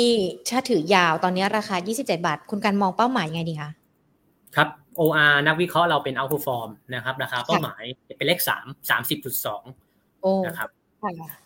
อะได้สำหรับคุณผู้ชมที่หลังไมค์สอบถามคำนี้มา ตัวนี้มานะคะ คุณสุปราง PSL ค่ะ คุณกันช่วยดูให้หน่อยค่ะ PSL อะอย่างที่บอกครับเป็น PSL เนี่ยเป็นเรือเทกองนะครับเป็น Precious เน้นเรือที่เป็นเทกอง แล้วก็จะเน้นกับตัวเลขของ BDI นะครับต้องคือ Precious เนี่ยเขาจะมีเรือที่แบบว่าเรือเทกองมันจะมีหลายแบบนะ Supermax แคน Handysize อะไรแคนดี้ไซส์อะไรต่างๆ Panamax อะไรต่างๆ Precious เน้น Supramax นะครับเราต้องตามดัชนีที่เรียกว่า BDI หรือ BSI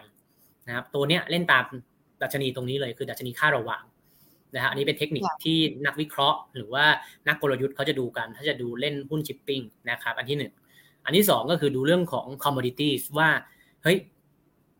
เขาขนส่ง commodity เป็นยังไง เพราะว่าตรงนี้เป็นสินค้าเทกองนะฮะมันไม่ต้องใช้แบบว่าเหมือนตู้คอน เขาเป็นเทกองก็พวก commodity ถ่านหินอะไรต่างๆ restocking demand ดีไหมรวมถึงเศรษฐกิจจีนนะครับ เพราะจีนเนี่ยเป็นโรงงานของโลก เวลาจีนดีอะหุ้นตัวนี้มักจะดีอ่าซึ่งราคาแอกราฟที่เราเห็นเป็นทางเนี่ยก็ตอบโจทย์ว่าจีนตอนเนี้ยมันยังมีความไม่แน่นอนสูงนะครับ ค่า BDI BS อะไรต่าง BSI อย่างที่ผมบอกเนี่ย BDI ก็คือค่าระวางที่เราดูกันเป็นหลัก แต่ BSI อะคือเป็นของเรืออันนั้นเลยคือเรือ Supramax BSI เป็นค่าระวางของ Supramax นะครับ สามารถดูลึกลงไปได้อีกได้นะครับ ก็เล่นอยู่ไม่กี่อย่างครับ ดูค่าระวางดูเรื่องของจีน ดูเรื่องของ restocking demand หรือว่าคนมันขาดของไหม ถ้าขาดของก็อาจจะต้องขนเพิ่มหรือเปล่า อ่าอันนี้ PSL ก็จะได้นะครับสามเทคนิคของ PSL ครับค่ะ อะ มาดูคำถามที่ YouTube กันบ้างนะคะ คุณพิเชษสอบถามตัว AS ค่ะ อยากจะขายจะขายได้เท่าไหร่ดีคะ AS เดี๋ยวนะต้อง ตัวนี้เราก็เหมือนเป็นหุ้นเล็กที่เราไม่ได้ cover เหมือนกันอาจจะขออนุญาตคอมเมนต์เป็นเทคนิคเป็นหลักแล้วกันนะครับใช่ค่ะ AS ถ้าดูจากเทคนิคก็คล้ายๆกับตัวแรกที่เราไว้โลจิสติกเนาะคือสามารถเขาเรียกว่าสร้างฐานได้นะครับ ก็ปรับตัวขึ้นมาตอนนี้ test ตัว EMA 200 แล้ว ผมว่าวันนี้ก็ลุ้นครับว่าจะยืนเหนือไหมนะฮะเส้นมันเพิ่งสร้างพอดีเลยในในแง่ของ time frame หนึ่งหนึ่งวันนะครับ แต่ผมถ้าดูจากบริษัทอะไรต่างๆ เนี่ยเอเชียซอฟบริษัทก็เดี๋ยวต้องให้น้องในทีมเข้าไป cover สักหน่อยละเพราะว่าไม่ไม่ small cap เราไม่เน้นเราเน้นแต่ตัวใหญ่นะครับแต่ว่าถ้าถ้าเทคนิคเทคนิคเนี่ยผมคิดว่าก็สร้างฐานได้นะครับยืนเหนือ EMA ยี่สิบห้าสิบอะไรต่างๆ ก็ยืนเหนือมาได้หมดกราฟก็เปลี่ยนจากขาลง แล้วมีมี accumulation phase แล้วตอนนี้เป็นขาขึ้นชัดเจนแล้วก็สามารถตีกราฟเทรนไลน์คู่กันไปได้ แล้วดูตรง EMA 200 ถ้ายืนได้ก็ค่อนข้างสวยครับ ถ้าถ้ายืนเนื้อถ้ายืนเหนือได้เนี่ยก็ผมคิดว่าก็เลย profit run นะแต่ถ้าวันนี้ยืนไม่เหนือถ้าตอบคำถามว่าควรขายไหมก็ล็อกกำไรไว้ก่อนก็ได้ ค่ะ อะ คุณการบอกว่าถ้าตัวไหนอาจจะไม่ได้ cover ก็จะดูภาพทางเทคนิคให้นะคะ นักลงทุนลองฟังแล้วก็ปรับใช้กันดูนะคะสำหรับคุณพิเชษก็ได้ภาพทางเทคนิคของ AS กันไปด้วย คุณจิรกิจค่ะบอกว่า มิ้นราคาปลายปีจะอยู่ที่เท่าไหร่หรอคะคุณการแล้วราคาณปัจจุบันเนี่ย32 บาท 75 สตางค์น่าซื้อไหมคะครับมิ้นเนี่ยเราให้ราคาเป้าหมาย 41 บาท 49 สตางค์นะครับมิ้นเนี่ยต้องบอกว่าเป็น อีกหนึ่งตัวนะครับ ที่เป็นกลุ่มท่องเที่ยวนะครับ ที่ฟื้นตัวมาราคาหุ้นเนี่ย outperform ตลาด อย่างที่ทุกคนทราบ ปีนี้เป็นปีของท่องเที่ยวนะครับเป็นอีกตัวหนึ่งที่ราคาขึ้นมาค่อนข้างเยอะ ก็ผมคิดว่าราคาตรงนี้ที่ลงมาจากเรื่องของอความกังวลของเฟดไอ้ที่เขาทุบลงมาพันจุดเนี่ยแล้วลงมาเนี่ยผมคิดว่าถ้าใครไม่ชอบอสังหา แล้วจะซื้อรีโอเพนนิ่งหรือว่าจะซื้อหุ้นที่เป็นเปิดเมืองโรงแรมมินก็น่าสนใจครับ เพราะว่า NH Hotel หรือว่าตลาดที่เป็นร้านอาหารเนี่ยต้นทุนอะไรต่างๆ ก็เริ่มดีขึ้นนะครับเรื่องของ fundamental เนี่ยดูดีขึ้น แล้วมินก็เป็นหุ้นที่เราหนึ่งในท็อปปิ้งของเราเหมือนกันในแง่ของเปิดเมืองนะครับเราให้ราคาเป้าหมาย 41.49 นะครับอืมค่ะอ่าคุณหลิวหลิวนะคะ ตัวนี้น่าจะถามหลายท่านเลยกับคุณนิยมด้วย CBG ราคานี้น่าสะสมไหมคะ แล้วคุณกันมองแนวโน้มตัวนี้ยังไงกันบ้าง ตอนนี้หนึ่งร้อยหนึ่งบาทห้าสิบสตางค์ โอ้ผมเพิ่งเข้าประชุม analyst meeting เขามาพอดีเลยนะครับ ต้องบอกว่า CVG มันมีเหตุผลในการลงนะครับ คือถ้าทุกคนจำได้ ที่เขาทำกับโอสถสภาครับ คือเขาจะใช้ตลาดเครื่องดื่มชูกำลังอะเนาะแล้วเขาจะมี strategy ที่ไม่เหมือนกัน โอสถสภาเนี่ยเขาจะปรับราคาขึ้นจาก 10 บาทเป็น 12 บาท ถูกไหมฮะ แต่ CBG เขาบอกเขาไม่ปรับ เขาไม่ปรับเขาจะช่วยผู้บริโภค และเขาจะเกณฑ์วอลลุ่มหรือเกณฑ์มาเก็ตแชร์ อ่า แต่ผมเข้าฟังประชุมแล้วเนี่ยmarket share เหมือนกับตัวเลขมันมันก็โอเคนะ เพิ่มขึ้นแต่ว่าเหมือนกับว่าน้อยกว่าที่ตลาดคาดไว้ว่าจะได้เยอะกว่านี้ เพราะเขาไม่ขึ้นราคาเขาต้องได้ market share นะครับ แล้วก็เรื่องของยอดขายหรือว่าการควบคุมต้นทุนเนี่ยดูดีขึ้นแต่ไม่ได้เซอร์ไพรส์หรือว่าดีกว่าที่เราคาดขนาดนั้น หรือว่าตลาดคาดขนาดนั้น เพราะฉะนั้นเนี่ยผมคิดว่า ถ้าไม่มีของรอนิดหนึ่งรอ sentiment นิดหนึ่งผมว่าเลข 2 หลักอะเป็นเลขที่ค่อนข้างน่าสนใจสำหรับ CBG นะครับถ้าเลขร้อยเนี่ยก็ผมว่าตรงนี้ก็ได้แล้วแหละ แต่ว่าถ้าเป็นผมอาจจะต่อราคาได้อีกหน่อย อาจจะแตะถ้าจะซื้อตรงนี้นะก็แตะไปไม้หนึ่งถ้าลงมาซื้อเพิ่มซื้อเพิ่มซื้อเพิ่มเพราะว่าผมเชื่อว่า CPG เนี่ยก็ในอนาคตนะครับไตรมาสสี่ทุกอย่างน่าจะค่อยๆดีขึ้น แต่ที่มันลงมาช่วงเนี้ยเพราะว่า analyst meeting ก็คือ พอเขาไม่ strategy ของเขาที่ไม่ขึ้นราคาเนี่ยเขาไม่ได้เกณฑ์ market share เยอะขนาดนั้นอย่างที่ตลาดคาดกันนะครับ ค่ะ ขอดูแบงค์ใหญ่หน่อยนะคะ คุณหุยหุย เหรอสอบถามมา BBL กับ KBank ราคาก็เริ่มขึ้นแล้วนะคะ ตอนนี้ควรถือหรือว่าขายเพื่อเข้าซื้อใหม่ดีคะสำหรับแบงค์ใหญ่ ครับก็อย่างที่เราเลือกเราเลือกแบงค์แถวแถวสองเนาะแต่ว่าแบงค์แบงค์บนเราก็ไม่ได้ไม่ชอบนะฮะแค่เราบอกว่าแบงค์บนเนี่ยความเสี่ยงมันจะเยอะกว่านิดนึง เพราะว่าถ้าโฟล์หรือว่าถ้าข่าวร้ายของเฟดของอะไรมาเนี่ยก็โดนก่อนนะครับแต่ผมเนื่องจาก K-Bank เราแบงค์เราเราไม่ได้ cover เราอาจจะคอมเมนต์ BBL อย่างเดียวนะครับ BBL เนี่ยต้องบอกว่า เป็นอีกตัวหนึ่งเหมือนกันที่ราคาเนี่ยขึ้นน้อยกว่าเพื่อนๆที่เป็นแบงค์ใหญ่นะครับแล้วก็ asset quality สูงที่สุด คือดีที่สุดนะ NPL ดีที่สุดน้อยมากแบบว่าดีกว่ากลุ่มที่เป็นแบงค์ข้างบนด้วยกัน แล้วก็ลูกค้าของ BBL เนี่ยส่วนใหญ่เป็น corporate เป็น corporate นะครับ เพราะฉะนั้นเนี่ยถ้าถ้า M rate สามารถ follow สามารถตามกรงงได้เนี่ย BBL จะเป็นตัวที่ได้ประโยชน์ค่อนข้างเยอะ นะครับทุก ๆ 25 basis point ของการขึ้นดอกเบี้ยกรงงแล้วเราตัดแล้วถ้าแบงก์พาณิชย์ตามได้เนี่ยจะได้จะได้ผลกระทบต่อกำไรสุทธิครับประมาณ 7-8%บวกเข้าไปเลย7-8% earning นะครับเพราะฉะนั้นเนี่ยถ้าสมมุติว่าคุณเชื่อเหมือนที่เราคุยกันไปตอนแรกนะครับ ว่าคุณหุยหุยนะฮะเชื่อว่า foreign flow ต้องเข้าไทยต้องได้อย่างน้อยเนี่ยหนึ่งรอบเล็ก ๆ มีแบงค์ไว้ไม่เสียหายครับ แบงค์ค้าปลีกอสังหาพลังงานผมว่าถ้าฝรั่งเขาซื้อเขาก็ซื้อเท่านี้แหละแล้วมีท่องเที่ยวอีกกลุ่มหนึ่งก็ได้เพราะว่านะเพราะว่ามีไว้ไม่เสียหาย ถ้าสมมติว่าจะต้องคิดว่าเซ็ตได้อีกหนึ่งรอบเล็กๆได้ค่ะ คุณการหญิงขออีกสักประมาณสามถึงสี่ตัวนะ เพราะว่าคำถามไหลเข้ามาเรื่อยๆเลยนะคะคุณมาสอนสอบถามตัว TTA ค่ะ มองยังไงคะราคาแถวนี้อ่าเหมือนกัน TDA ก็คือเหมือน PSL นะครับ ก็คือเป็นเรื่องของตัว การที่เรือเทกองเนี่ยก็คือ BDI BSI ต้องดู TDA เนี่ยต้องดูว่าเขาเนี่ยใช้เรือประเภทไหนซูเปอร์แม็กPanamax หรือ Handysize นะครับ จะได้ดูลึกไปเลยว่าเฮ้ย BDI อย่างเดียวอาจจะไม่พอไปดูเลยว่าเฮ้ยต้องเป็น BSI หรือเปล่าหรือยังไง เหมือนกันครับ คือปีที่แล้วเนี่ยเขาดีมามีดีมาตลอดจากเรื่องของส่งออก เทกองคอนเทนเนอร์มาหมด PSL TTA RCL มาหมด ปีนี้อาจจะน่าจะเป็นรอบของการเล่นเด้งตามเศรษฐกิจจีนที่ฟื้น หุ้น PSL TTA เนี่ยเล่นตามสามอย่างค่าระวางนะครับเศรษฐกิจจีนที่ฟื้นแล้วก็อีกตัวหนึ่งอ่าไหนๆพูดก็ PSL ที่ผมยังพูดไม่ครบก็คือ restocking demand มันจะมีสัดส่วนทางการเงินที่เรียกว่า inventory to sale หรือว่าพวกสินค้าคงคลังต่อยอดขายครับ ถ้าพวกนี้น้อยๆอะดี เพราะว่ามันแสดงให้เห็นว่าเฮ้ยของขาด ต้องมีการเดินเรือ ต้องมีการสต็อกของเพิ่มนะครับ ก็ผมว่าตรงนี้ก็เป็นเป็นจุดที่ไว้สำหรับดูหุ้นเรือเทกองได้ PSL TTA นะครับภาพคล้ายๆกัน ค่ะ คุณอนุทินสอบถามตัวทีมค่ะ มองยังไงกันบ้างคะตัวนี้ทีม position ตัวนี้อ่าเราผมน่าจะเราน่าจะไม่ได้ cover อีกแล้ว ได้ค่ะ แต่แต่แต่ผมเห็นวอลลุ่มเข้ามานี่ก็ขึ้นมาพอสมควรนะฮะผมคิดว่าตรงเนี้ยถ้าเชิงเทคนิคเนี่ย เหมือนกำลังเลือกเนาะมันขึ้นมาแล้วที่ที่มันมีคนซื้อขึ้นมาเนี่ย ตรงเนี้ยวอลลุ่มเข้ามา อ่าพอสมควร ถ้าตีเป็นเวฟนี่ก็สามเหลี่ยมนะสามเหลี่ยมใช่ไหมคุณหญิง มันสามเหลี่ยมเนี่ยเลือกจะขึ้นหรือจะลงแค่นั้นเอง เพราะฉะนั้นเนี่ยนักลงทุนก็อาจจะต้องดูนะครับ ว่าเนื่องจากเราไม่ได้ cover บริษัททำอะไร ภาพใหญ่ของเขาเนี่ยอยู่ในอุตสาหกรรมไหนนะครับ ผมเชื่อว่าถ้าภาพใหญ่ถ้าบริษัทนี้ทำที่เกี่ยวถ้าเป็นธุรกิจที่เกี่ยวกับการท่องเที่ยว หรือว่าเกี่ยวกับการบริการ ไม่ว่าจะเป็นสินค้าในแง่ของซอฟต์แวร์ อะไรต่างๆ การท่องเที่ยวอะไรต่างๆ ที่เป็น high margin ผมคิดว่าตรงเนี้ยน่าจะได้ แต่ถ้าเป็นเรื่องของส่งออกเนี่ยผมคิดว่าภาพมันเคยดีไปแล้ว หรือว่าพวกสินค้าที่เกี่ยวกับชิป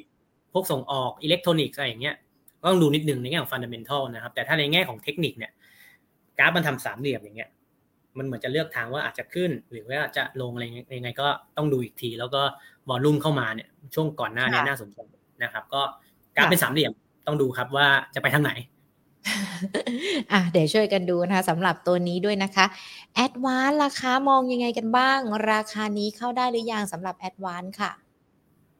เป็นตัวที่ค่อนข้างพูด 2D t a ก็ไม่พูดตัวนี้ไม่ได้ใช่นะครับเพราะว่าราคาเนี่ยก็อืมคือคือต้องบอกครับว่าแอดวานเนี่ย เป็นหุ้นที่เราชอบนะ แต่ตอนนี้นักวิเคราะห์เราอะชอบ d t แทกับทูมากกว่า เพราะมันเป็นเรื่องของ M&A play เรามีความเห็นว่าเฮ้ยบริษัทสองบริษัทเนี่ยน่าจะรวมกันได้ ความน่าจะเป็นน่าจะร้อยเปอร์เซ็นต์นะครับกสทช ที่เลือกเข้ามาใหม่เนี่ยก็เลือกคนหนึ่งไม่เลือกคนหนึ่งก็เป็นสามต่อสามเนาะอ่าหกหกคนถ้าถ้าคะแนนออกมาสามต่อสาม